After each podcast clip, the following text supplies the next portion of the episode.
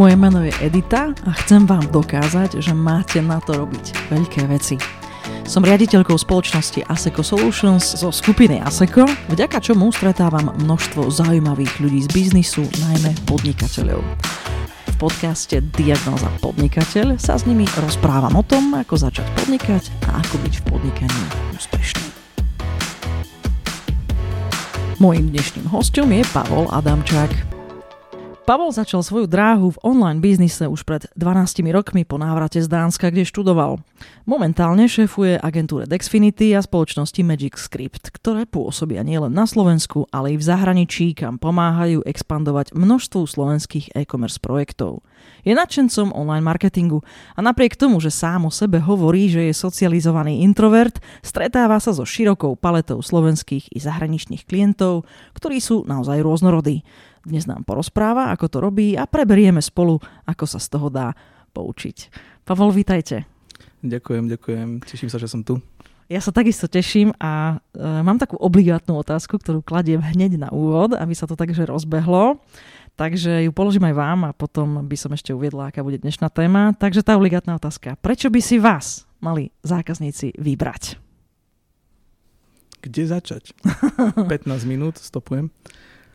No, Začal by som asi tým, že ak si niekto vyberá nejakého partnera do biznisu, do spolupráce, na marketing alebo na rozvoj toho podnikania ako takého, tak by mal hľadať niekoho na dlhodobý partnership, pretože vo všetkom niečo dobre spraviť dlho trvá, to je síce možno také zovšeobecnenie, ale treba fakt hľadať ľudí, ktorí jednak robia to, čo vy potrebujete, ľudí, ktorí majú tie skúsenosti. No a my sme firma, ktorá ako keby už dosť dlho robí vyslovene e-commerce, vyslovene projekty, ktoré chcú ísť do zahraničia. Sme zameraní na ten marketing, čo sa týka online a, a z tejto konštelácie týchto všetkých vecí vyplýva, že, že máme ľudí, ktorí dennodenne riešia problémy, ktoré vy buď máte, alebo sa s nimi časom stretnete. Čiže hlavne to zameranie a špecializácia a skúsenosti, aj ten network z toho plynúci, si myslím, že je to, čo my popri tom, že robíme nejaké služby pre klienta, vlastne popri tých službách dávame ako hodnotu toho celého. Rozumiem. Ešte sa k tomu dostaneme, ale teda uvediem, že dnešná téma tohto, tejto epizódy podcastu Diagnoza podnikateľ má názov, že rôzne typy zákazníkov a ako na nich. Takže uh, dúfam, že budeme porovnávať firmy, ale možno aj, aj, aj, aj ľudí. Ale než to urobíme, mohli by sme trošku hovoriť o vašom príbehu, čo sa týka teda začiatkov podnikania. Vy ste vedeli vždy, že chcete podnikať? A ako sa to stalo, že nakoniec podnikáte? Asi takou evolúciou toho, že, že človek, alebo ja som chcel stále robiť niečo, čo ma baví a, a robiť niečo, čo vás baví, baví a vyžaduje mať nejakú slobodu, a, alebo meníte to a pivotujete a, a hľadáte tú svoju cestu. No a to podnikanie je takým, takým slobodným priestorom na to. Akože sú tam samozrejme obmedzenia, ale predsa len či to je človek, ktorý začína so živnosťou alebo neskôr s firmou, tak tým, že si to svoje, ten svoj mikrosvet dokáže do nejakej miery prispôsobiť sebe, je asi pre mňa to o, najhlavnejšie, že tá sloboda v tom ovplyvňovaní a v tvorení v tej firme vlastne funguje ako taký priestor, taký mikrosvet. Jasné. Ale vy nepodnikáte sám. To funguje ako? Stále platí, že je tam sloboda, aj keď sa musíte koordinovať? Áno, áno. Je. A má to samozrejme rôzne úskalia ale podľa mňa veľkým benefitom toho, že človek má spoločníkov alebo rôznych kľúčových ľudí, ktorých môže častokrát vnímať ako, že aha, musím niekomu niečo vysvetľovať, sa dá na to isté pozrieť aj tým spôsobom, že, že mám niekoho, s kým si viem overiť ten svoj nápad, alebo mám nejakú zmysluplnú protiváhu. Možno, že to, že má niekto nejakú námietku, je pre mňa príležitosť viac sa dohlbky nad niečím zamyslieť. Hej? Lebo zase opačný extrém je taký, že, že som na lúke a letí motýl a hneď za ním bežím a je to krásny motýl, však všetko je úplne úžasné a nedomyslené a impulzívne a, a, a možno práve to, keď je to také zdravé, vyvážené tým, že, že človek musí obhajiť svoje nápady predtým, než ich akože dokáže plne dedikovať, implementovať v tej firme. To si myslím, že kým je to v takej zdravej miere, tak je to super, lebo je to taký dobrý filter. Jasné. Možno by ste nám mohli povedať, že prečo práve online marketing uh, a trošku nám povedzte o tých začiatkoch vašich, ako ste sa vrátili z toho Dánska, kde ste študovali. No ten online marketing je tiež asi troška o takej slobode. Začnem s tou slobodou opäť. A, a mne ako mladému človeku si myslím, keď som začínal, ja som začínal hneď po škole, ešte som, ešte som nemal bakalára dokončeného, takže ja som bol ako keby tom roku 2008-2009 no bez skúsenosti. Akože Dánsko je super v tom, že vás popri tom štúdiu hneď dáva do praxe, hej, že máte profesorov z praxe, máte povinné všelijaké nielen skúšky, ale také doslova projekty, ktoré sú na základe reálnych business caseov a ono, oni vás tak vtiahnu do toho biznisu, lebo ten ich ako keby biznis a marketing uh, systém na vysokých školách je práve o tom tých ľudí čím skôr dostať do praxe. Čiže ako keby nebol som, že bez skúseností, ale predsa len čo sa týka podnikania alebo rozprávania sa s klientami alebo aj čo sa týka stretávania sa s, s napríklad nejakými konkurentmi, tak ten online bol v tom čase uh, úplne, že na začiatku, čo mm-hmm. do mhm. takého už, no ako samozrejme, samozrejme, že už od 90. rokov dotcom era v Amerike, akože online biznis ako taký nejako už fungoval, ale predsa len okolo roku toho 2008-2009 tak sa to začínalo viac, že Google začal viac ísť do popredia a všetky ako keby tie nové technológie, ktoré boli ako keby novými nosičmi toho marketingu, ponúkali pre mňa a pre iných mladých ľudí niečo, čo znamenalo, že my sa dokážeme do niečoho ponoriť, rýchlo sa stať v niečom špecialisti a tým pádom, keďže máme vedomosti a know-how, ktorý, ktoré, ktoré nemá 10 rokov skúsený marketingový mm. riaditeľ, lebo on doteraz riešil rozhlas, televíziu, billboardy alebo úplne iné veci, tak zrazu tam ako keby pre nás to bola taká akcelerácia do bodu, že, že síce som mladý, ale túto vec poznám do hĺbky a tým pádom ma ako keby, že rešpektuješ alebo musíš do nejakej uh, miery. Do, do nejakého mm-hmm. bodu, nejakej miery brať. Čiže, čiže preto ten online marketing, lebo to bolo nové, rýchle a dokázal som byť e, veľmi rýchlo za jedným stolom s ľuďmi, s ktorými som senior nebol. Chápem. Samozrejme oveľa mladší od nich a tak ďalej. Dneska už vlastne máte firmy dve. Možno by sme sa trošku mohli uh, k tomu vyjadriť uh, a potom by sme sa asi dostali k tej téme toho podcastu. Čiže skúsme trošku predstaviť najprv asi Dexfinity. Ako postupne vznikli, čo vlastne robia? Najprv teda tá prvá. Takže Dexfinity je výsledkom evolúcie z UI42, pretože tam som začínal svoju marketingovú dráhu, aj tú takú podnikateľskú. V podstate zo značky UI42 vznikla firma UI42 Digital a tu som zakladal s pôvodnými zakladateľmi UI42, s Martinom Krúpom, Robertom Rázom. Pozdravujem, chalani, čaute. A, a bolo super, že že v rámci toho, že pod značkou vznikla ako keby samostatná firma, tak vznikla taký, taká subkultúra, že môj tým, ja som to vedel viesť, rozvíjať. Vy ste a... vlastne boli v inkubátore. Áno, áno, ja som bol v takom inkubátore už 32. No a, no a tam sa začala rodiť tá špecializácia toho výkonnostného marketingu, toho viac merateľného, technického, postavený na dátach, na tých nových technológiách od Google, od Facebooku. No a keďže to všetko najviac pasovalo na ten, nazvem to, že online predaj, alebo e-commerce, alebo e-shopy a celú tú rodinu toho takého online biznisu, tak vznikla tá špecializácia. A, a vznikla aj práve preto, že, že, že nám ako ľuďom vyhovovalo sa rozprávať s inými ľuďmi, ktorým veľmi záleží na tom online podnikaní v zmysle, že, že bolo diametrálne iné stretnutie, keď som bol v niekde v parku, v nejakej korporátnej niečo mm-hmm. s firmou, ktorá online tak vníma, že už to rastie a už chce niečo riešiť, ale vlastne gro biznisu je niekde inde, hej, mm-hmm. že tam predsa len priority boli iné. Ja som tam síce mohol pekne všetko porozprávať, vízie, načrtnúť, ale potom implementácia bola v rokoch. Hej. Jasné. Čiže ja som rýchlo pochopil, že, že keďže aj ja som taký človek, že má rád, keď sa veci hýbu, aj som k sebe hľadal podobných, taký ten dynamický tým toho celého online, tak my sme rýchlo išli do sféry toho e-commerce, lebo tam sme sa rozprávali s ľuďmi, ktorí žili a dýchali tým e-commerce, lebo oni mali príjem z toho e-commerce, oni Jasné. z toho žili. Hej, a tým pádom proste veci išli rýchlo, implementovali sa.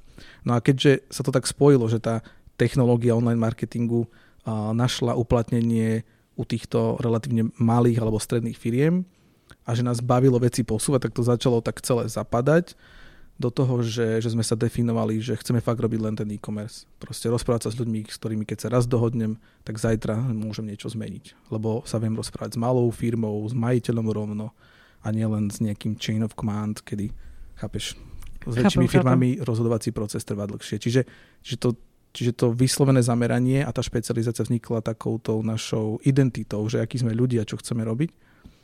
A, no a, a z toho, z tej celej identity potom uh, to pokračovalo ďalej, že sme chceli rásť a predsa len Slovensko malé, ten e-commerce mm. je len výsek toho celého biznisu, aj toho online biznisu, aj toho marketingu, predsa len je to nejaký užší koláč.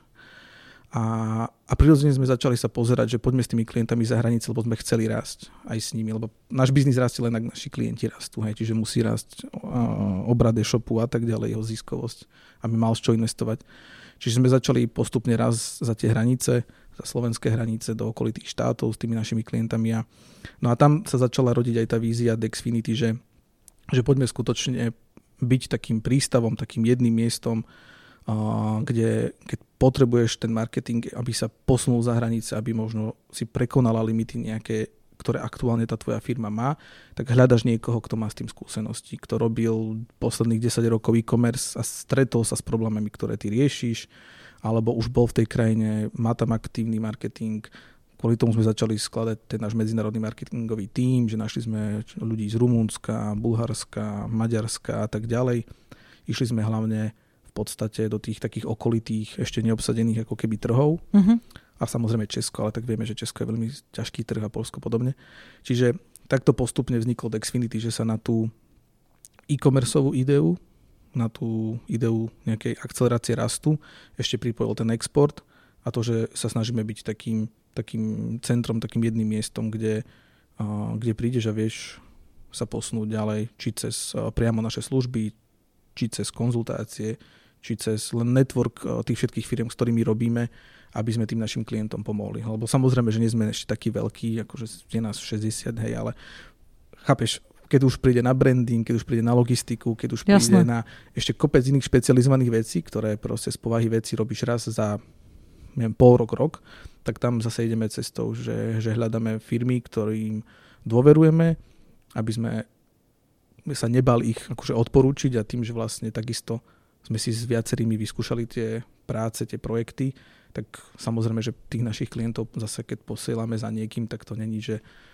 bez zodpovednosti, že ho niekam posielame. Jasné. Čiže trošku aj ty si za to zodpovedný, keď teda niekoho odporučíš, to chápem, takže... Áno, vždy, keď niekoho niekam pošleš, tak za tebou niekto príde, ak ho pošleš zlým smerom. No. Jo. No.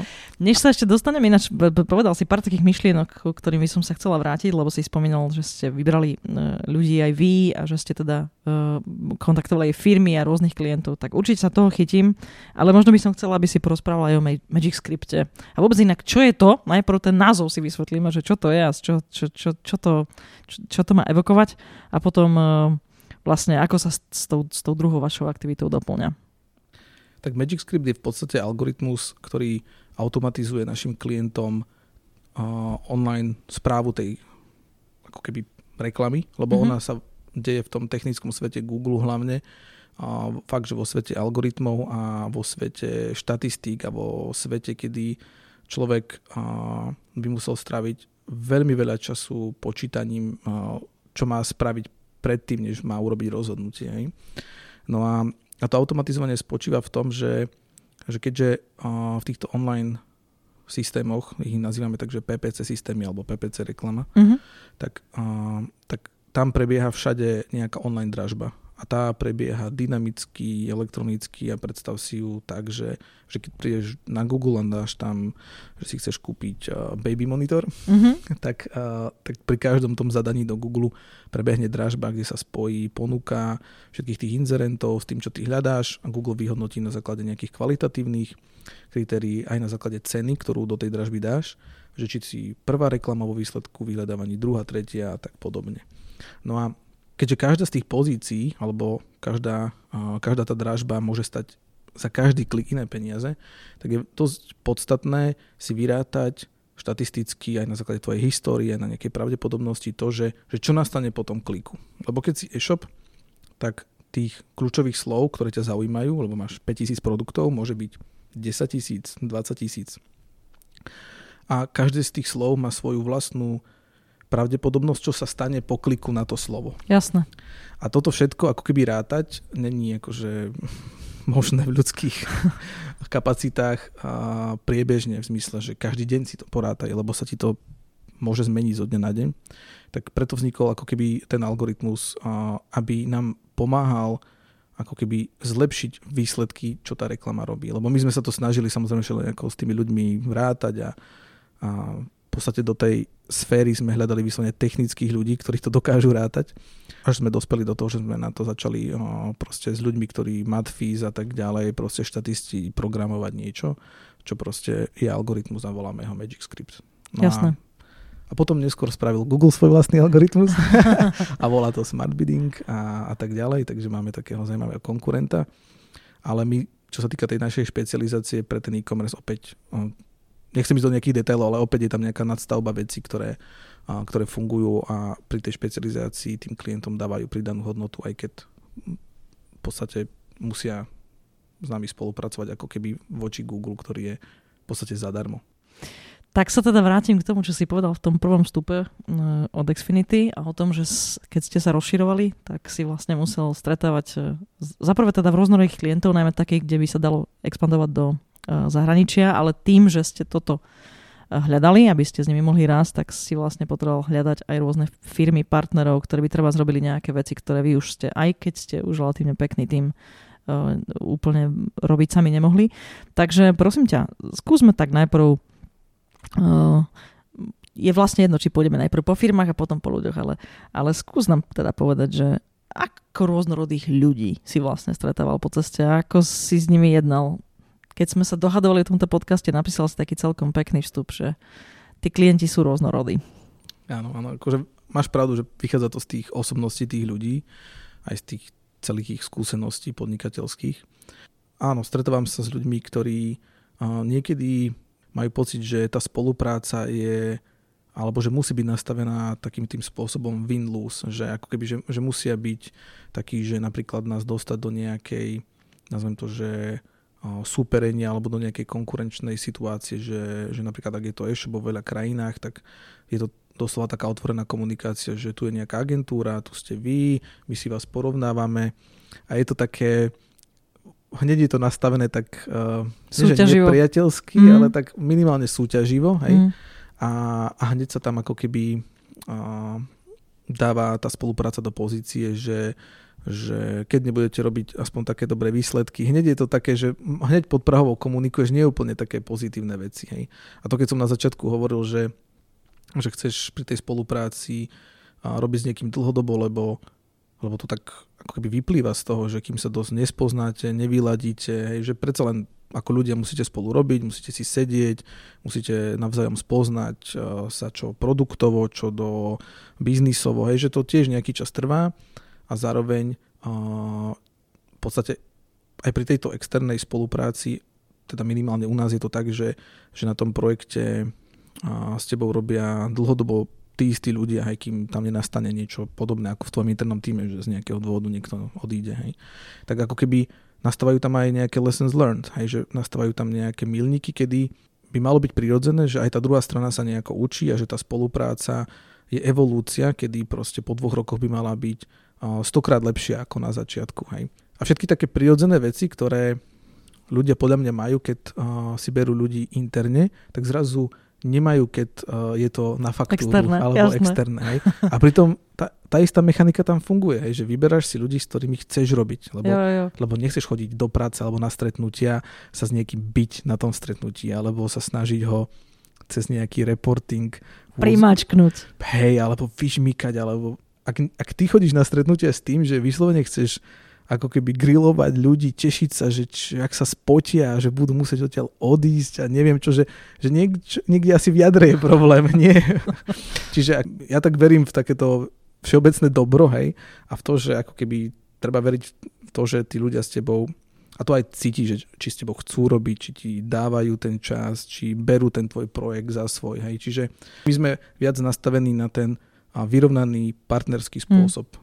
Ten taký, že, že doslova sa hovorí, že B2B je relationship to relationship, že to není business to business, ale že skutočne relationship to relationship, že vzťahová vec a, a, že, a že jednoducho si treba tam nájsť ľudí, s ktorými ťa to dlhodobo bude baviť robiť. Nie je úplne taký ten tradičný na dlhé lakte spôsob, Mm. mm. že, že radšej sa s nimi ani nechcem viac poznať, aby som ich mohol hocikedy vykopnúť. Hej, že, No a teda, tak práve o tom rozprávaš, zrejme si také skúsenosti mal a asi aj mávaš. Ako jednáš potom s takýmto niečím? Možno by si mohol povedať, ako si s tým jednal na začiatku, ako s tým jednáš dnes po tých skúsenostiach. Keď stretneš také, takto nastavenú firmu alebo dokonca uh, majiteľa, čo s tým? no, to je veľmi ťažké, že čo s tým, lebo je pravda, že to človek, ktorý také niečo zažil x krát, dosť rýchlo cíti v tom procese toho jednania, dohadovania, Mm. spolupráce. Hej.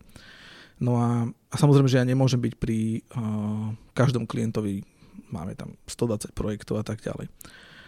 No ale keď niečo také stretnem, tak ako keby minimálne mm, interne varujem, že, že môžeme ako keby s tým človekom alebo s tou firmou ďalej robiť, ale že by sme mali postupne tak jemne komunikovať tie naše hodnoty. A že, a že pri niektorých proste milníkoch povedať aj otvorene, že, že takto my v podstate nechceme robiť a dovysvetliť ten kontext, že prečo takto nechceme robiť. Aj, že poviem príklad, že v našom biznise je veľmi dôležité, aby sme si vymenili čo najviac informácií. No a ja na začiatku chápem, že nám niekto nechce dať možno, že nejaké svoje hĺbšie informácie o nejakých maržiach, možno, že nejakej obchodnej stratégii, lebo, lebo sme na začiatku, hej. Ale tak však máme zmluvy, máme proste ochranu. NDAčky. Áno, máme kopec týchto vecí, ktoré by mali nám ako keby pomôcť zrušiť tú takú bariéru, ale ja chápem, že proste nejaká šanca alebo vždy je, takže OK, som rezervovaný, som možno, že menej dôverčivý, ale potom, ak nás to vyslovene limituje v práci, lebo nevieme nastaviť ten marketing alebo tú stratégiu presne na ten biznis model, lebo my ho vlastne nepoznáme do hĺbky, tak jednoducho cez ten kontext sa snažíme tým klientom vysvetľovať, že, že toto je brzda nášho spoločného progresu, že ako keby že chápete, že vo vašom vlastnom záujme to je nám to povedať, lebo keď nám nepoviete vaše tajné zbranie, tak my nevieme v tom marketingu ich ani komunikovať, ani presviečať tých zákazníkov, že vy ste ten správny. Hej. Čiže Chápem. ideme na to tak pragmaticky, ideme na to pomaličky. tak pragmaticky, Mhm. že ako keby neodsudzujeme. No. Chápem. Pavol, a povedz, uh, hovoril si na začiatku, že časť tej motivácie založiť uh, Dexfinity bolo vlastne, vtedy UI42 Digital, bolo vlastne to, že uh, ten online a ten e-commerce predsa len ponúkal takú rýchlejšiu a pružnejšiu možnosť akoby sa realizovať a plus to, že, si, že ste si celne vyberali radšej menších alebo stredných klientov, ktorí majú teda vplyv na rozpočty a tak ďalej, lebo to, že tie korporáty, tam je to také náročnejšie. No. Čiže ten rozdiel je aj takto? Akože, že, že v korporáte ste, skôr stretli tú takú odťažitosť a takéto striktné tendrovanie a žmykanie, alebo fakt je to rôznorodé a skôr to závisí od jedincov, ktorí reprezentujú tú firmu. Je to veľmi individuálne. Akurát, že sú určité procesy vo veľkých firmách a my to zjednodušujeme, že to je korporát, ktoré je, že, že nákup je oddelený od vlastne ľudí, s ktorými sedíte na stretnutí, že tam je chief of procurement a no. ešte je tam chief of, ktorý len zjednáva ceny v Exceloch, hej, že ako keby, ako keby sú určité proste, nie podľa mňa úplne dobre nastavené procesy vo veľkých firmách, ktoré a, oddelujú mm, to také, že sa ako keby s kým rozprávate, s tým sa viete dohodnúť aj na veciach, aj, aj napríklad na či zľave na niečom zmysluplnom, optimalizácii nákladov, kadečím, hej, čiže, čiže ako keby korporát má, alebo respektíve veľké firmy majú problém, že ak tie procesy sú zle nastavené, tak oni veľmi akože podľa mňa podporujú to také nie úplne ideálne prostredie na takúto spoluprácu. Ale nemôžeme to tak generalizovať, lebo aj tam sú ľudia, ktorí keď sa s nimi rozprávate, tak samozrejme, že hľadajú cestu, ako sa to dá. A doslova je to taká debata potom, že my síce musíme toto reportovať takto a toto musíte takto objednávku vystaviť a takto niekde ja to Aha. musím dať schváliť, ale keď to spravíme tak a tak, tak to pôjde rýchlejšie, toto to obíde v tej firme, že je sranda, že ako tí dobrí ľudia aj v tejto, nazvem to, že nie dobrej štruktúre, častokrát si nájdu tú cestu, aby mm. ich to ako keby nebrzdilo, lebo samozrejme ani tých ľudí to nebaví, keď sú vo veľkej firme a o niečom sa bavia jeden deň a potom tri mesiace neskôr, že to ešte stále je niekde, niekde neschválené. Uh-huh. A to je pre mňa aj veľký problém tých firiem, že preto odtiaľ ľudia odchádzajú, lebo keď nemajú, nazvem to, že veľmi zaujímavý koniček popri tej práci, kde vidia plody svojej práce, tak oni do tej práce akože nechcú dlhodobo chodiť a nevidieť dopad. Výsledok. Rozumiem. Tak sa trošku rozprávame ale aj o tom, lebo teraz sme tak e, jemne naznačili, akým problém môže byť, keď si, keď si povedzme aj začínajúca firma vyberie uh, ako klientelu korporátnych klientov, tí menší. Tam e, si stretol tiež nejaké veci, ktoré ma, zase sú, akože, ja to volám, že adverse effect. Vieš, že na jednej strane sa vieš dohodnúť, ale na druhej strane čo si iné krýva. Skúsiš svoje skúsenosti? Tak tam samozrejme, že tá tá volatilita by som to naš, na, nazval, alebo taká tá premenlivosť toho, že fakt, že keď sa niekto zle vyspí, tak vám môže zo dňa na deň vypovedať spoluprácu. Hej, mm-hmm. a, mhm. že, a, a to je tiež také, že máme pekné zmluvy, robíme spolu dlhodobo, máme aj také normálne zmluvy, že, že, že chápeme, že máme napríklad len nejakú mis, mesačnú výpovednú lehotu, le, lehotu, lebo máš na to naviazaný predsa nejaký tím, nie? proste máš nejaké procesy, proste plánuješ. Hej? A stále sa deje, že že dokáže človek zavolať uh, alebo poslať mail prvého, že od toho prvého končí hej, a, a snaží sa ako mm. keby ja chápem, že tí ľudia majú na to uh, nejaké dôvody, lebo predsa len ten biznis je menší a každých 500 hm, eur keď akože ušetríš tým takýmto nazvem to, že radikálnejším jednaním, tak akože možno, že niekde inde to ich použiješ, ale ako keby tam, tam, je, tam je to zase o tom, že, že človek musí byť pripravený na to, že, a, že sa takéto niečo môže stať a, a niekedy nepomôže ani slušne dohovoriť a niekedy a v podstate sa ti neoplatí to riešiť právnikami, že Jasne. na Slovensku hm, cost of vymožiteľnosť je pre teba asi rovnaký ako cost of alebo náklad nájsť si iného klienta. Hej. Čiže ako keby tam tá premenlivosť a volatilita uh, môže byť s malými firmami akože obrovská. Hej, a, aj, a samozrejme, že um, aj ako keby ich schopnosť napríklad splácať alebo takéto veci, všetky tie finančné aspekty s tým súvisiace. Že my napríklad na Slovensku opäť pochválim, ale funguje ten Finstat nejako, hej. Mm-hmm. A človek, ktorý sa aspoň troška do toho rozumie, tak zistí, že, že aké tá firma má záväzky, a, a troška si urobí taký background check. Hej. A my sme si tiež povedali, že najlepšia obrana je akože prevencia takýchto mm-hmm. vecí. Hej. Že pozerať si a, históriu tej firmy alebo aj toho človeka, alebo zrazu aj tak úplne pragmatický alebo praktická vec je, že, že podložnosti na sociálnych poisťovniach, na zdravotných poisťovniach, všetky takéto registre nejako fungujú. No a ty keď ideš do spolupráce s niekým, ktorý tam ako keby má nejaké pohľadávky, tak tiež je zdravé sa na to spýtať, no a ak nedostaneš zaujímavú alebo dobrú odpoveď, tak neísť do takýchto spoluprác, lebo samozrejme s malými firmami a sú rizika také, že, že nemusíš vidieť tie peniaze za odvedenú prácu. Hej. Čo sa ti s veľkými firmami by nemalo stať, aj keď možno splatnosť faktúr bude 90 dní, hej. áno, áno, to má zmysel spomenúť, lebo to podľa mňa ľudia, ktorí začínajú podnikať, nie celkom tušia, že je super mať obrovského klienta, ale ten určite príde s tým, že 90 nemá splatnosť. Presne tak, tam síce uvidíšte peniaze určite, ale asi nie tak skoro. No. Ja mám takú zaujímavú skúsenosť, sme robili s takým korporátom celosvetovým, ale robili sme pre jeho pobočku v Grécku. Mm-hmm. A to bolo ohľadom ešte v tej, tedy, k tej krízi v Grécku a vtedy sme my sme už sa rozlúčili s tými peniazmi, lebo to bol nejaký úplný problém v rámci Grécka a ešte korporátu a nakoniec došli, ale, ale akože áno, sú tam veci, ktoré hmm. cashflowo, keď tá firma potrebuje žiť z peňazí, tak uh, toto sú de, de facto veci, na ktoré čakáš. Inak povedz, e, máš skúsenosť s tým, že vonku je to inak, alebo to je pražek uhoď a to, čo sa rozprávame a dominantne teda máte skúsenosti na Slovensku, že ono to platí aj v zahraničí? Určite platí to, že ten človek uh, definuje tú firmu, hmm. že, že žiadni právnici ani žiadna štábna kultúra žiadnej krajiny ťa nezachráni od toho, uh, aby si ako keby nestúpila do zlého nejakej spolupráce hej, v úvozovkách a s niekým, kto v to je človek, ktorý jednoducho akurát tam balancuje na hrane alebo využíva mm. nejaké tie situácie a troška ako keby no proste využíva ten systém. Čiže do, do nejakej miery, čím ako keby vyspelejšia krajina, tak takéto veci sú tam naučené, zvedomené v takej širšej mm-hmm. ako keby povedomí a v tej kultúre biznisovej. No ale stále je to o ľuďoch. Ale ťažšie sa tam robia veci ako nejaké vymáhanie, čo lebo však samozrejme je to proste iná krajina a tak ďalej. A, na dlhé lakte. A takéto nejaké, že dopredu zistiť o tej firme, tak ako hovoríme, že super, Slovensko, Finstat, hneď všetko, ale v zahraničí paradoxne není veľa krajín, kde to majú takto pekne proste na tri kliky.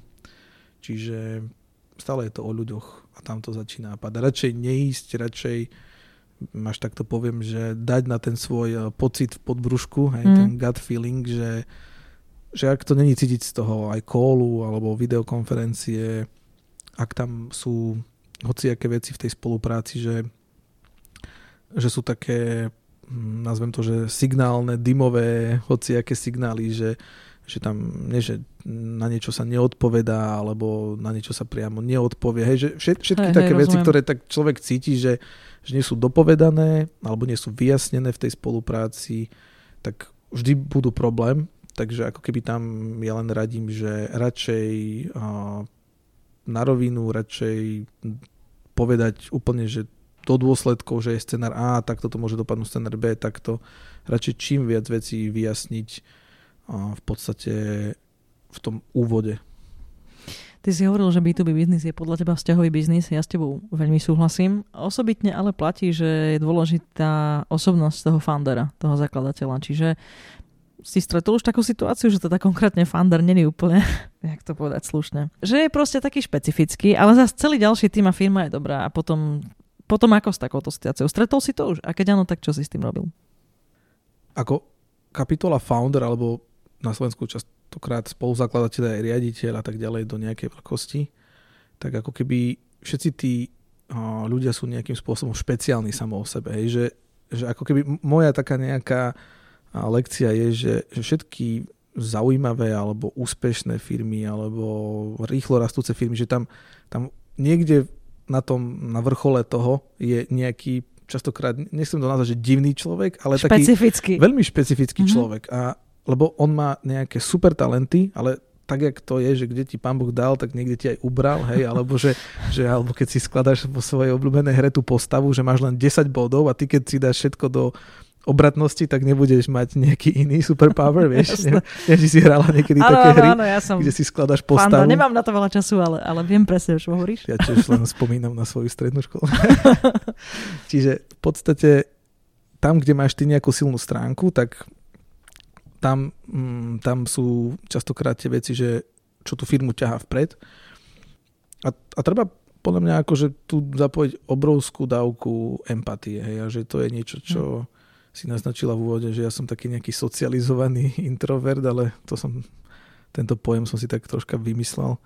Ale akože treba sa učiť uh, pochopiť tú druhú stranu. No a vždy pomáha nejaká, nejaká forma tej otvorenosti, že to je jedna z tých kľúčových našich hodnôt. A už ako tú otvorenosť nastavíš, tak to častokrát súvisí s tým, čo máš na tej druhej strane. Že, no a samozrejme, že treba veľa skúseností a aj veľa akože možno, že na tú tému čítať, je to aj o psychológii, aj o komunikácii, akože ja som v tomto, že, že cítim obrovské svoje limity, lebo sám som troška špecificky v tej komunikácii niekedy viac otvorený, než možno, že tá druhá strana je taká pripravená prijať. Hej. Čiže a, tu by som asi len poradil, alebo tu len je moja taká lekcia, že, že nájsť nejaký bod niečoho spoločného. Mm-hmm. Či už, ako ty hovoríš, že ten tým je širší, tak môže to byť, nemusí to byť vždy úplne, že že prienik na všetkých ľuďoch vo všetkých veciach. Hej. Ale treba si proste povedať, že čo je pre tento projekt, pre túto biznis situáciu kľúčové, či sa prepájame a rozumieme v tých kľúčových veciach a že či napriek tomu, že sú nejaké anomálie alebo nejaké divnosti, či to gro sedí. Hej. A to môže byť práve tom, že, že nemusí byť úplne ten majiteľ alebo riaditeľ, ale ľudia okolo neho, ktorí sú takí zaujímaví jeho influenceri, že, že dokážu ako celok sa potom dobre rozhodovať. Hej. Čiže ak tam nájdeš takýto prienik, tak sa stále akože aj s, s veľmi špecifickými ľuďmi dá robiť, ale musí tam byť prienik, musí tam byť pochopenie. Hej, lebo na tej našej strane takisto buď nájdeme toho človeka, ktorý sedí si voči tej povahe, alebo ak ho nenájdeme, tak by sme to asi tiež nemali robiť, lebo tam to bude škrípať, hej, lebo jeden bude komunikovať rýchlo, možno že agresívnejšie a druhý to bude brať ako úrážku, tak radšej tam nechoďte. Jo. My tiež máme celkom veľa klientov, širokú škálu, naozaj od maličkých až po veľkých a musím ti povedať, že sú takí klienti, kde normálne sa zamyslíme, lebo vznikne nejaká eskalácia a pochopíme, že treba tam poslať iného človeka. Normálne, že typologicky, alebo, ale nechcem to zjednodušovať, že ženu alebo muža, ale niekedy Nie. dokonca aj toto e, pomôže lebo, lebo druhá strana potrebuje veľmi silnú empatiu, alebo naopak veľmi akože rýchleho človeka. Niekedy je to normálne fyziognomická záležitosť, hej, že proste niekto má dôveru len keď tam dojde nejaký chlap, vieš, s dostatočne širokými ramenami. Takže už sme aj také veci zažili.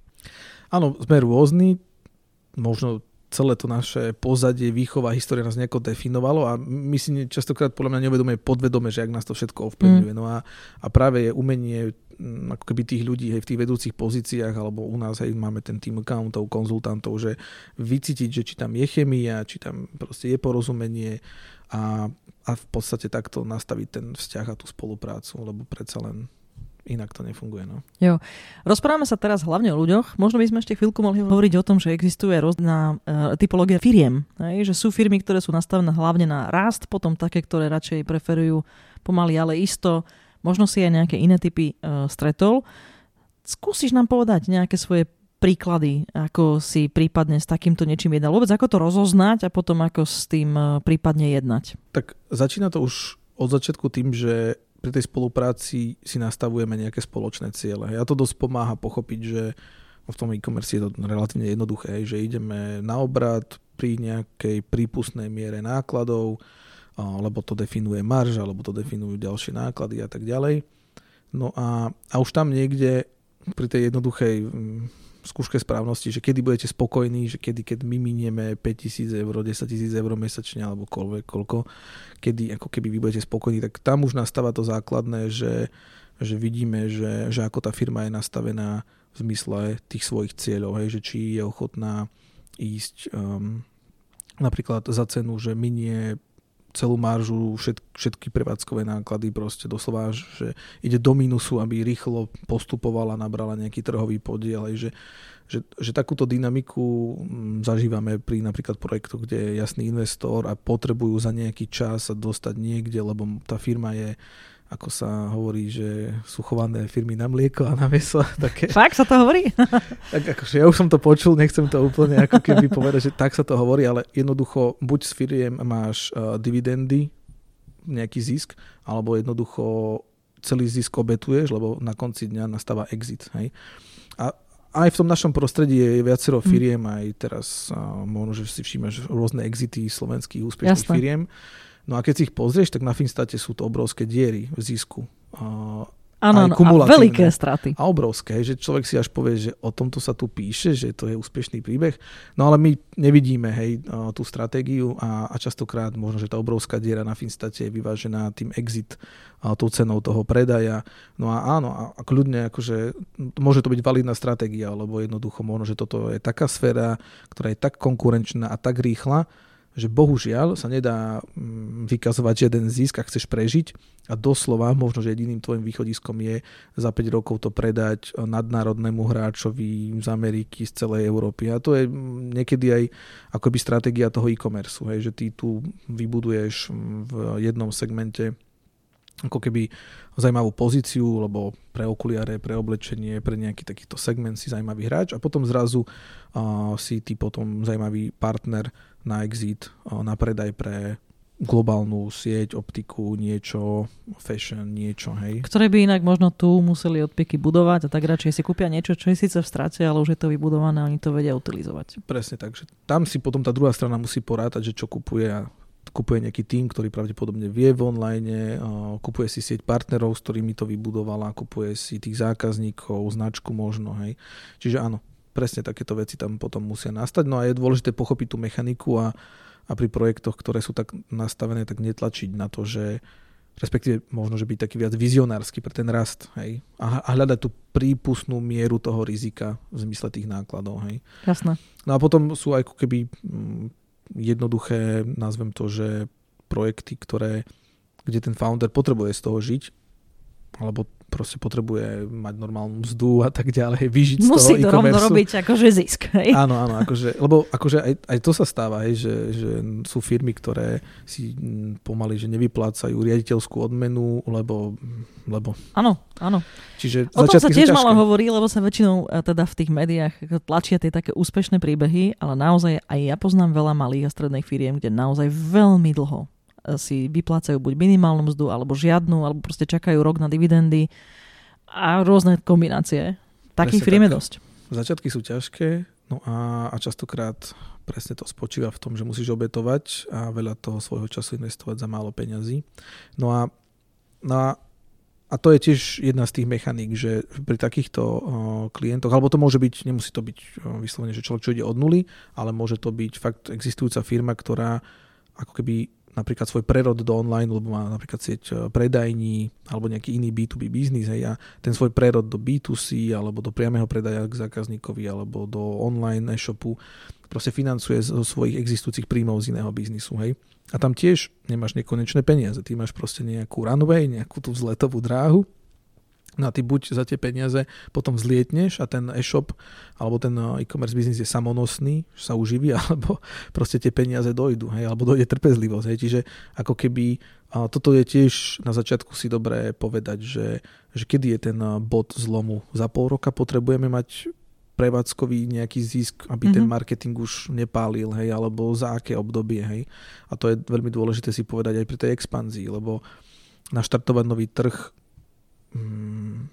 obnáša takisto, hej, že sú tam nejaké úvodné vstupné náklady, lebo no proste potrebuješ tam mať nejaké operations v zmysle aj človeka, customer service, proste setupovať firmu, DPH, účty, platobné brány, kopec infraštruktúry, v podstate je na vstup do novej krajiny, na nový trh. No a potom aj tie očakávania si musíš podľa toho nastaviť, že, že kedy tam potom zase začne nejaký zaujímavý obrad z toho plynúť. No a to sú práve veci, kde tiež sa snažíme pomáhať, lebo, lebo napríklad cez partnership s Google alebo a cez ten náš network sa snažíme ako keby dopredu možno ten biznis plán buď oznámkovať, alebo aj pomôcť tomu klientovi ho pripraviť. Lebo opäť výhoda technologického marketingu je v tom, že, že ty si veľa vecí vieš dopredu zistiť, že čo nás bude stáť, cena kliku na celé to naše portfólio kľúčových slov, to je odvodené od tvojich produktov a, a veľmi pekné veci sa dajú dneska robiť čo do analýz, lebo a, zistíš tam tým pádom ako keby náklady na ten marketing. A, cez nejaký benchmark a, zistíš, že, že koľko iní hráči v tom istom segmente míňajú. Hej. A to sú zaujímavé informácie pre teba, lebo zistíš, že top traja hráči na trhu míňajú neviem, 5 až 10 tisíc mesačne na tú ich pozíciu, kde sú a ty tým pádom vieš, že OK, tak dohoniť ich alebo proste hrať sa s nimi na tom istom Môže piesočku, toľko a toľko, toľko stojí. Mm-hmm. Hej. Čiže ako keby m, mm, fakt v tomto m, mm, podľa mňa máme aj veľkú výhodu, že sme tak blízko k tomu Google, že, že my máme dosť tých ich ako keby interných dát ktoré dokážeme takto použiť. Aj. Oni ich samozrejme sprístupňujú nielen nám a majú sieť partnerov, ktorí proste sú vlastne na to špecializovaní, že e-commerce, export, medzinárodná expanzia, ale ako keby toto častokrát na Slovensku musia tí majiteľia e-shopov robiť že tak si pozriem HDP krajín na Wikipédii alebo na Eurostate, a, alebo si pozriem populáciu, alebo si pozriem rast tej ekonomiky. Hej. A my máme proste jeden túlik, jeden dashboardík, kde, kde sa ja hrajem s vecami, že, že dám váhu na rast na tom trhu. Hej? A zrazu mi vyjde, že a teraz som robil takú analýzu na anti-aging kozmetiku. Starne už človek ďaleko po 30 musí sa aj opleť starať. No nič, odbočka. Ale napríklad to bola veľmi pekná analýza, že, že ja som tam to dal do toho nástroja, že tie, ten segment a krásny dashboard, že OK, Amerika je najväčší trh. Hej. Ale keď som začal vyrovnávať, tam, sú také, tam, sú, tam, tam je taká bodová škála, že, že nielen ako keby veľkosť toho trhu tam máš, alebo aj, ale aj rast toho trhu, aj cena na vstup na ten trh, máš také základné kritéria. A tam, keď som napríklad dal na rovnakú misku váh ako keby kúpi schopnosť toho trhu a aj ako keby cost of entry, vstup na ten trh a ešte aj rast toho trhu, tak zrazu Amerika už nebola proste tá najlepšia hmm. a Brazília vyskočila, že, že tam, keď sa to všetko dalo do, jednej, do jedného meritka, tak cez to, že ten marketing minimálne čo do vieš, toho Google sveta, toho online je tak lacný a ako keby tá skupina tých zákazníkov tak rastie, že to vlastne vyvážilo uh, tú Ameriku. Hej. A, a, a, a ja nehovorím, že teraz uh, ten klient by mal vyslovene ísť do tej Brazílie, lebo však samozrejme treba urobiť aj ďalšie analýzy, hej, lebo však proste toto je ten najvyšší makrolevel, hej. Ale keď si uvedomíš, že, že už len dojsť do toho bodu, že ti proste niekto takto proste povie, že, že nielen Amerika je najlepšia na niečo, alebo nielen Francúzsko, ale je tu proste Brazília a začneš sa v tom troška rýpať, tak možno, že ideš na trh, ktorý není obsadený, môžeš tam vie, viesť oveľa rýchlejšie ten svoj celý proste marketingový machine a, a možno budeš mať nič, zameranie, úspech, Jasné. Stalo sa už, že e, napriek tomu, že data a tie mechanizmy, tie algoritmy ukázali, že to teda bude dobré, ten vstup na ten trh, tak sa nakoniec, nakoniec to vypalilo opačne?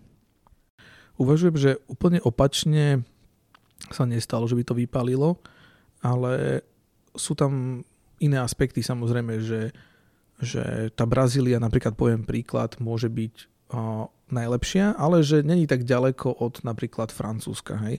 A tebe tie iné aspekty, napríklad logistiky alebo toho, že ako vieš, aj ty rozumie tomu trhu, lebo možno, že máš ľudí v týme, ktorí vedia po francúzsky, hej, mm-hmm. že, že väčšinou sú tam akože také normálne pragmatické dôvody, alebo si urobíš ešte porovnanie, že že čo v tom segmente sa konkrétne predáva, aká je cena, hej, že, že čo si ľudia predstavujú pod tým segmentom, tak môžeš prísť na to, že, že možno, že ten tvoj produkt je v nejakej proste high-end, viac luxury proste sfére a že že, že priemerné čísla toho celého, nazvem to, hej, tej kozmetiky na omladenie, sú pre teba že najviac super v Brazílii, ale potom ti môže dojsť, že keďže ty si opäť len výsek z toho segmentu a zároveň tam máš alchymiu, že máš kontakty a tak ďalej a tak ďalej, tak ti vyjde, že OK, že že, že nejdeš potom ako keby, vieš, number one, ale ideš ako keby možno, že po druhom alebo treťom trhu v rade, že, že nie je to väčšinou lebo... také diametrálne iné. Rozumiem, nejaké pridružené faktory to predsa len zvýhodňa. Presne, lebo veľa vecí ako tvoj network, tvoje skúsenosti, tvoje kontakty, všetko to definuje ten úspech, hej, čiže treba to zvážiť. Ináč, keď sa rozprávame o tom vlastne, že, že niektorý trh môže výsť, tak hovoríme vlastne o zahraničných trhoch, tak možno ešte by sme sa mohli vrátiť k tomu, že máš tých skúseností dosť veľa. Kedy je podľa teba firma pripravená na to, aby expandovala? A kedy alebo naopak nie je pripravená? Aby sme trošku osvetlili uh, tú situáciu. Bo, samozrejme hovoríme o tvojich, a vašich klientoch, uh, nemusíme hovoriť úplne všeobecne, ale uh, vieš niečo takéto vyťahnuť? Kedy je firma skutočne pripravená? No, poviem, že keby že všetci dopredu vedeli, čo ich čaká, tak sa na to nikto nedá. Vieš čo, to je cenná vec, čo hovoríš? No daj, ešte to trošku rozviň alebo že, nie, že by sa na to nikdy nedali, ale ako keby je to ťažšie a samozrejme človek, keď sa do toho pustí, tak nevidí všetky veci, všetky synergie, čo ešte bude musieť riešiť. A, a ako keby paradoxne to môže zbytočne odrádzať, lebo ono sa to dá a, a tie firmy, ktoré prekonajú tieto problémy sú potom samozrejme, že odolnejšie aj voči iným, hej, že ako keby uh, uzavriem to v tom bode, že treba exportovať, ale ako keby môže to byť niekedy, že ak človek príliš všetko zistí, tak to zabije tú takú eufóriu, troška toho nadšenia. No a to sa to premostím na to, že kedy by teda mali, tak samozrejme, že ten, ten, ten founder, ten tým um, musí chcieť rásť, že tam musí byť nejaká taká prirodzená vec, že, že prídeme na problémy, tak ich prekonáme. Proste, ak bude treba extra niečo potiahnuť, vymyslieť, tak do toho dáme extra resources, extra ľudí, extra peniaze. Že ako keby základ je tam mať podľa mňa také veľmi to zvedomenie, že, že chceme to robiť, lebo na to ako keby máme nejaké, nazvem to, že biznisové, pragmatické dôvody. Hej, že z takého toho zvedomeného, skúseného, zažitého biznisu. Lebo keď mm-hmm. raz predávam hodinky, a, ale je to nejaký úzky segment, hej, a, a mám problém, že napríklad nemôžem mať lepšie ceny, lebo nemám objemy. Prečo nemám objemy? Lebo tak Slovensko je len nejaké malé. Hej. Mm. Prečo je pre mňa Slovensko také malé? Lebo už tu je nejaká konkurencia saturovaná. Prečo je tu taká saturovaná? Lebo proste je tu veľa predajcov, čo boli predo mnou, je tu v tomto segmente, ja neviem, veľa vecí sa predáva v kameni, v tradičnom retaili. A vieš, a takto si to vyskladáš a ti vlastne vyjde, že aby si sa pohla, tak ty musíš ísť vpred, hej. Čiže ono to nemá byť také, že sa zobudím a Pálko Adamčak teraz povedal v podcaste, že export je sexy, tak idem, ale mal by som si to ja tak fakt porátať, mm-hmm. že či tí moji zákazníci, či tá moja ako keby vízia rásť není práve limitovaná takýmito vecami, že Trhom vlastne. vlastne. Hej, mm-hmm. a, a všetkými tými špecifikami, hej. A potom, keď sa človek cez to dostane, tak presne môže si ako keby poriešiť viacero múch jednou ránou, hej, že zväčší objem, tak získa lepšie ceny, uh, tu sa trápil s nejakým konkurentom a už si trhali vlasy, že ak sa pobijú navzájom, otvoril nové trhy, už ho to tak úplne netrápi, čo na tom jednom sa deje, hej, už proste sa teší, Chápam. že niekde inde to rastie, tam není konkurencia, alebo že ako agregovanie a nestojí len na tej jednej nohe slovenskej, už sa netrapí o tak, že čo v politike sa deje, hej, už proste vníma troška medzinárodnosť a tak ďalej. Čiže je veľa tých benefitov toho rastu za hranice, ale malo by to začínať od toho, že, že čo je vlastne ten akože denný chlieb tej firmy a že či to tam ako keby ide. Dáva zmysel, rozumiem. Inak ešte jednu vec, tak držím v hlave, že sa ťa chcem dopýtať, lebo si v jednom z tých, jednej z tých tvojich odpovedí povedal, že tak vieme, že teda český trh je veľmi ťažký, aj polský je veľmi ťažký. Skúsiš to trošku rozviesť, lebo toto nemusia úplne vedieť naši poslucháči, keď budú uvažovať o tom, že by išli so svojím biznisom na tieto trhy. Tak čo s tým presne myslel? Tak ja to tak troška generalizujem, lebo neplatí to pre každého, hej, že sú úspešné slovenské firmy v Čechách a sú firmy, pre ktoré tým, že tam možno, že majú už eh, nejakú spoluprácu, mm, rozumejú jazyku, um, predávajú tam už napríklad B2B, alebo jednoducho opäť na tom trhu sú ľudia, ktorí sú na ten produkt zvyknutí, zvyknutí na neho platiť a tak ďalej, že to Česko môže byť super. Ale, ale ako keby predsa len je to jedna z tých krajín, kde e-commerce je v podstate aj čo do ako keby svetového meritka asi fakt, že veľmi dobre rozvinutý. Hej, že nechcem povedať, že najviac, ale jednoducho aj tí zákazníci sú tam v podstate zvyknutí, keď to opäť zo, zo všeobecním a na nejaký, nejakú úroveň služieb. Hej, že, že predsa len už v tých potravinách je tam rohlík niekto niečo, kto ti v rámci Prahy v jeden deň donesie nákup. Hej, a proste tá rýchlosť, alebo ako keby, že aj to pohodlie, taký, takýto ako keby jednorožci toho trhu, oni nastavujú potom očakávania a ten štandard proste pre ďalších ľudí. Potom je ťažké tam vstúpiť. Hej, a, a, a, a akože je ťažké tam vstúpiť, akože ty tam vstúpiš, ale predsa len ty sa tu stretávaš s inými očakávaniami, možno keď opäť jednoducho so všeobecným, tak mm, s jednoduchším, menej náročným zákazníkom. A keď, akože my ako Slovensku sme dosť tesnom závese za tými Čechmi. Áno, áno, áno. Ale, predsa, ale, ale, ale pre, predsa len máš tam proste vyššie nároky. Hej. A, vo a čo to Polsko ináč?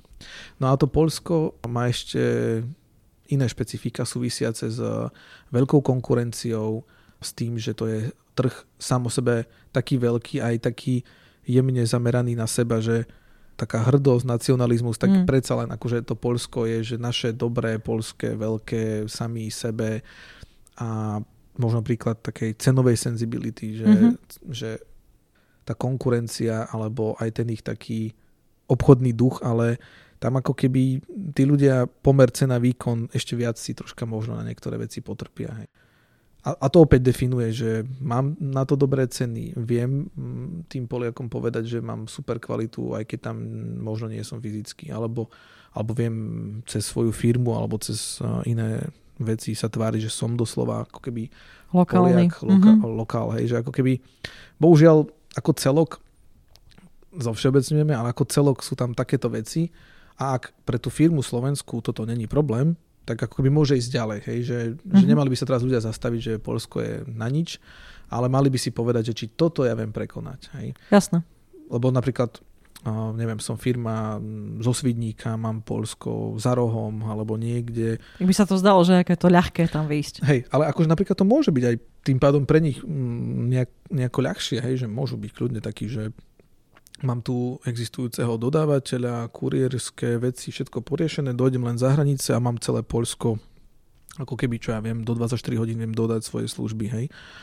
No ale opäť uh, cena, cenotvorba a takéto veci, hej, lebo obrovský trh definuje to, že, že keď niekto na ňom predáva nejaké objemy, tak on de facto pracuje s takými objemami, ktoré zase voči tým výrobcom sú obrovská páka. Hej. Čiže, čiže ako keby my sme možno pre Poliakov úplne že jednoduchý trh na export, lebo ten istý predajca v tom istom segmente proste má pravdepodobne také výhody voči výrobcom alebo distribútorom, že má také nakupné ceny, že, že na Slovensko by tu zvalcoval cenovo hoci koho.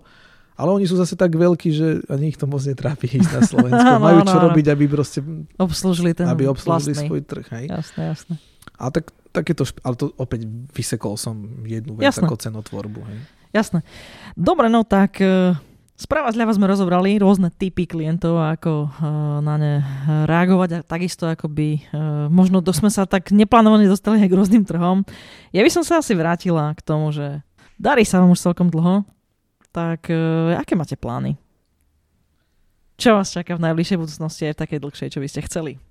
Tak v najbližšej budúcnosti, tak okrem toho, že stále riešime nejaký rebranding, že zvedomujeme, že už 32 Digital to bolo doteraz, teraz je tu Dexfinity a že komunikujeme tú našu víziu rastu za hranice, tak sa, snam, sa sami ako firma posúvame za tie hranice. že no, jednak rozširujeme ten náš medzinárodný tým, aby sme ešte viac vedeli suportovať a, a pomáhať tým našim klientom raz, tak sami ako keby a, hľadáme partnerov a hľadáme firmy, ktoré nám vedia pomôcť nájsť tých klientov aj priamo zo zahraničia. Čiže tu sa sami stávame nejakými klientami a tak skenujeme, že, že kde v tej Európe alebo v tom svete máme najvyššiu pridanú hodnotu. Hej. Že kde, tie, kde to naše DNA najviac uh, sadne na nejaký ten aktuálny proste trh a tú jeho potrebu. Hej. Teraz sme v stále takej fáze, že, že testujeme ale ešte nikde sme vyslovene takto, že priama pobočka niečo, že skôr ideme takým hybridným, že hľadáme tam ľudí, ktorí majú network, uh-huh. hľadáme tam ľudí, ktorí nás vedia predstaviť klientom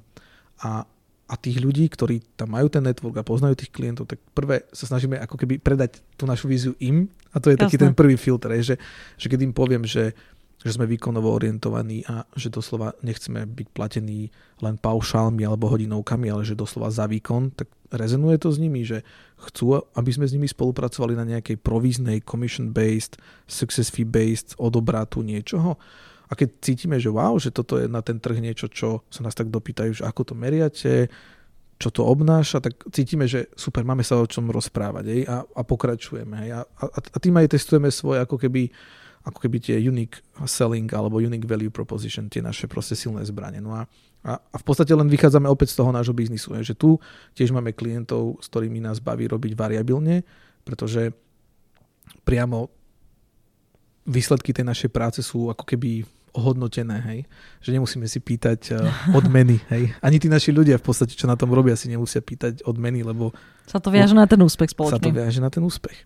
No a a takto to ako keby skladáme, hej, alebo riešime, že, že je ten náš medzinárodný marketing tým ako keby zaujímavý aj pre napríklad firmy zo západu, ktoré chcú pokryť celé CE, že, mm-hmm. že chcú partnera, ktorý buď priamo alebo cez veľmi úzky network vie obslúžiť celú strednú východnú Európu a tým pádom pre nich opäť zrýchliť veci a tak ďalej. Toto, toto zase smerujeme smerom na to, že, že od Česka na západ, hej, že či ten náš nič na strednú, na strednú východnú Európu je pre nich zaujímavý a tiež sa stretávame s tým, že pre koho to je, pre koho to možno nie je a zistujeme, že aké sú vlastne ako keby situácie. Paolo, keď ťa počúvam, tak eh, počujem to, že vlastne po celý čas testujete, či to kulturálne s vami dostatočne sedí, aby tá spolupráca mohla fungovať. Dobre to počujem? Áno. Vieš čo, tak možno by ma ešte jedna vec zaujímala. Zdá sa ti, že, že niektoré tie kultúry, a teraz myslím naozaj, že v zahraničné, že s nami môžu rezonovať viac a iné menej, alebo zatiaľ tak to nevieš urobiť také zo všeobecné pre vás? Asi nie sme ešte tak hlboko uh-huh. a zároveň my sme opäť taká úzka subkultúra, že napríklad robíme s nejakými klientami zo Singapuru. ale predsa len sú to nejakí vlastne expati, Európania. Rozumiem, nejaká uh, väzba tam je. Hej, proste, lebo slovo dalo slovo a my zrazu máme klientov v Singapúre mm-hmm. a teraz sa tam už rozprávame ľuďmi z priamo z trhu a, a tam už akože zistujeme, že narážame, že, že čo v lokálnom jazyku znamená, že to je ten beloch Európan, ktorý nerozumie juhovýchodnej Ázii, že, že majú tam na nás také všelijaké pomenovania. Jasne. A, a, a tam akože ideme najviac do tej kultúry, že, že, že spoznávame, že v čom sme my dobrí voči singapurskej proste agentúre alebo voči nejakej oveľa lacnej z Malajzie a tak ďalej a, a riešime tam aj uh, to, že že ako sa vlastne približiť k tým klientom, že či tam sú skôr takí, že chcú boutique style, v zmysle, že špecialista e-commerce global pod mm-hmm. nami von, alebo či chcú ten taký prístup, že, že toto je môj account, uh, doslova je to môj uh, lokaj, vybaví všetko. že, že, že chápeš, sú aj také prístupy, mm. kedy proste uh, človek hľadá v tej druhej firme úplne, že švajčiarsky nožík. No a... Jasné. Tak uh keď nezabúdam pri nahrávkach týchto uh, podcastov, tak uh, sa dopýtam teraz, mi to napadlo, tak sa te tiež chcem spýtať a potom by sme asi pomaličky uzavreli uh, tento podcast. Prosím ťa, je niečo, čo ty vidíš, počúvajú nás totižto aj ľudia, ktorí uvažujú o podnikaní a ktorí teda hľadajú možno aj nejakú svoju tému. Čiže stretávaš, keď takto máte rôznorodých klientov, aj nejaké také veci, že vidíš, že ej, toto je diera na trhu. A ja síce nemám ani energiu, ani čas a vlastne ani by som sa tam ne, ako nepo, nepos, ne, nešiel, ale keby sa našiel niekto, kto by to dobre vyriešil, tak by som bol veľmi rád. Keby sa toto vylepšilo, alebo táto služba, alebo táto oblasť. Stretol si niečo také, čo by si chcel posluchačom povedať, že OK, že myslím si, že tuto je ešte priestor uh, popracovať a možno na to vybudovať nejaký svoj brand alebo dokonca celú firmu. Uvažujem, že či je nejaký taký jeden segment, a nemusí to byť len zahraničný, fakt to môže byť aj na Slovensku. Deti proste niečo fakt, že chýba ako, ako podnikateľovi, že dobre, tak ale toto ešte tu je nezrelé a tu by bolo dobre, keby vyrastalo niekto, kto to bude robiť lepšie. Napríklad stretávam projekty, ktoré sú také, že, že nielen chcú partnera na marketing, ale doslova, že je to napríklad B2B výrobca alebo fabrika alebo niekto, kto niečo robí dobre a doslova chce partnera až do, do bodu, že distribúcia výhradná alebo mhm. obchodné mm-hmm. zastúpenie, že, že tak ako napríklad teraz robíme ten marketing o tom raste, o expanzii, tak fakt, že nás stretávajú také zaujímavé príležitosti, že, že my doslova hľadáme ľudí ako takých nielen marketingovo zdatných, ale takých, takých tých podnikateľských mm-hmm. konzultantov, hej, lebo máme napríklad technologický produkt, ekologický, do celého sveta, výrobca je zo Slovenska, patenty, neviem čo, ako keby akože zaujímavá vec hardverovo, ktorá ako keby nám vyšla nejaká analýza, že, že fakt by sme do toho chceli ísť, ale potom vidíme ten limit, že ako keby v tom našom týme nemáme dosť ľudí, aby sme sa rozkrajali na, a preto stále hľadáme tých takých, nazývame to business developer accounti, takých tých ľudí, ktorým dám projekt, dám im pol roka rozpočet, neviem čo, a ako keby tak, ako keby, že interne ich mentorujem alebo ťahám. Hej. Mm-hmm. A, a, a toto je ako keby najviac, čo teraz tak stretávam, že a to je možno, že aj také odporúčanie možno, že pre nejakých marketérov a tak ďalej, že je fakt veľa slovenských firiem, ktoré aj niečo dobre vyrábajú, aj majú ten dobrý produkt, ale v tom marketingu není dosť vzdelaných ľudí, oni sami sú na začiatku toho celého, hej. A fakt mám teraz také zaujímavé konverzácie, že bude to nejaká že umelecká keramika, krásna, ktorá proste, kým tu boli turisti, tak sa všetci išli po nej potrhať a zrazu, keď sa má predať cez internet, tak je to iné. ten ateliér, tá umelkyňa, ona nevie urobiť e-shop a tak ďalej a potrebuje niekoho, kto ju proste prevedie a, a doslova toto môžu byť zaujímavé príležitosti, lebo tam nemusíš byť len ako keby um, v tom tradičnom vzťahu klient niekto, ale doslova sa dohodnúť, že robíme to spolu, rozdelme si ten koláč strategicky a, na, a nastaviť si aj tú spoluprácu na tej vyššej úrovni zmluvne, distribútor, výhradné obchodné zastúpenie. Jasné. No to je super tip. Ja ti chcem poďakovať a chcem ti povedať, že na záver každej epizódy zvykneme tak, zvyknem dať taký priestor, že keby tak si mal dať také tri kľúčové rady Rozprávali sme sa o rôznej typológie klientov, či už sú to ľudia, alebo sú to, uh, sú to firmy. Chcel by si to nejako zaramcovať? Ako jednať s rôznymi uh, typmi klientov? Počiarkol by som asi uh, ten taký pocit, uh, gut feeling, pocit po, pod brúšku. Ľudia si ani neuvedomujú, že je doslova na to celá kniha, že uh, neviem, či to dobre teraz preložím, ale uh, no proste tá kniha je o o tvojich črevách a o mm-hmm. tom, že ako oni sú brutálne prepojené na tvoj mozog. Áno, je to inak dokázané už. Áno, áno, že na to sú štúdie, že to, že ty cítiš niečo blbé alebo že si nesvoja, to není náhoda, alebo to není žiadna ezoterika, to je proste biológia, že, že tvoj mozog a všetko, čo vníma, verbálne, neverbálne od toho človeka, že on to nejako spracuje a že z toho nejako znervoznie a že ty máš proste blbé pocity. Ano, Čiže, čiže tu by som chcel len akože vedecky dokázať, že, že nebojte sa počúvať e, sami seba, svoje telo a že keď na tej druhej strane je človek, ktorý nejako nereže, tak ako keby ušetrite si ten čas a nechoďte buď do niečoho, čo si neviete dopredu takto akože objasniť. Lebo niekedy ten človek ani nevie, že vysiela signály, tak mm. zase je veľká príležitosť a nenechať sa tým odradiť, lebo on tým pádom odrádza veľa iných ľudí, hej, a to môže byť aj jeho v úvodzovkách galiba, že, že nevie si nájsť partnera, človeka, s kým niečo robil, lebo on ani nevie, ako odrádza, hej.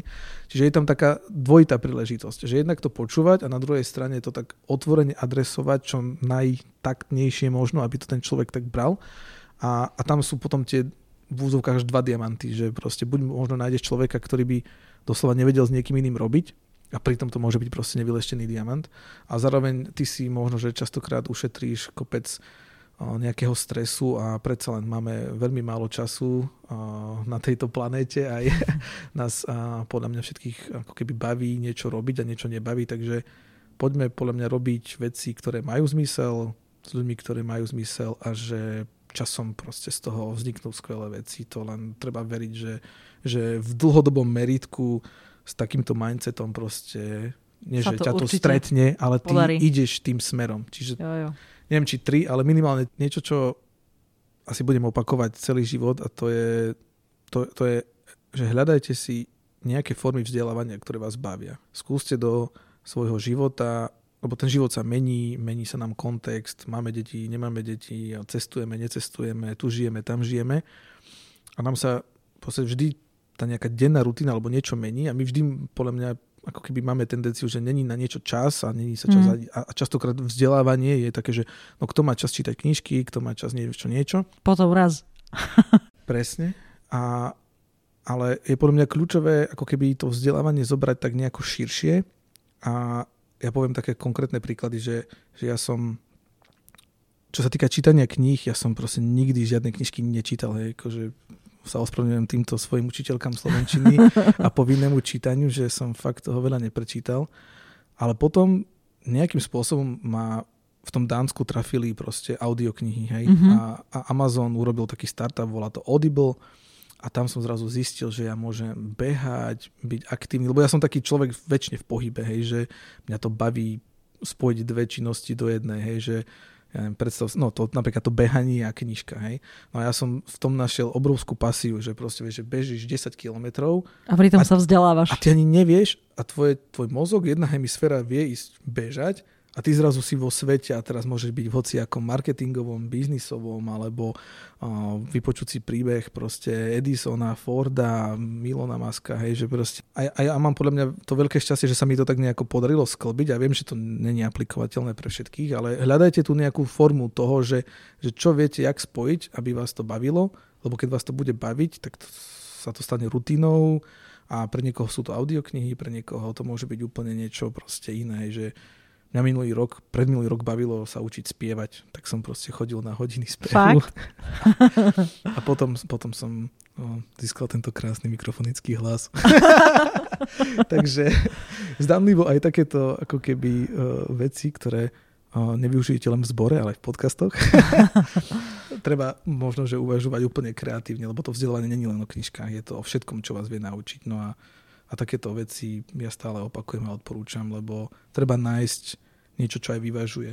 Ja, ja napríklad, či manuálnou prácou, alebo takouto akože umeleckou prácou, hej, v úvodzovkách, vyvažujem tú svoju a ten môj mozog, ktorý Robím proste ide brutálne na stretnutiach 120%, som niekedy mám pocit, že som ak pretaktovaný počítač, že, že dopadne stretnutie a skončím svoj kreatívny brainstorm, problem, solution, something. A ideš rilovať. A, musí, a musím ísť uh, niečo, Jasne. lebo by ma proste vyplo Jo, mám to veľmi podobné. Cez víkend som skladala skriňu. Presne tak, že niekedy IKEA Lego je, alebo Áno, hoci čo, tak. Hornbach, proste Lego pre chlapcov, proste urobte poličku, urobte žene niečo, proste záhradku, kvetináč, posadte niečo. Palo, veľmi pekne ďakujem za to, že si tu bol, že si vyrozprával svoje skúsenosti. Ja verím, že to bolo užitočné pre poslucháčov. Prajem ti a aj tvojim kolegom samozrejme v biznise veľa dobrého a aby sa vám podarilo teda ísť na tie trhy, na ktoré sa chcete rozvíjať. Aj za hranice. Tak, tak, aj za hranice. Všetko dobré naozaj. Ďakujem, Díky. ďakujem veľmi pekne aj ja a bolo to fakt veľmi príjemné, tak Podobne. Ďakujem ti ešte raz. A rada som ťa aj takto spoznala cez tento mikrofón. a ja pozdravujem poslucháčov. Ahoj. Počúvajte podcast Diagnoza podnikateľa aj na budúce. Budem tu mať mladého podnikateľa, ktorý je dnes už aj investorom. Pozhovárame sa o tom, odkiaľ získať investíciu v rôznych fázach podnikania. A dovtedy hľadajte inšpiráciu v podnikaní na www.diagnozapodnikateľ.sk.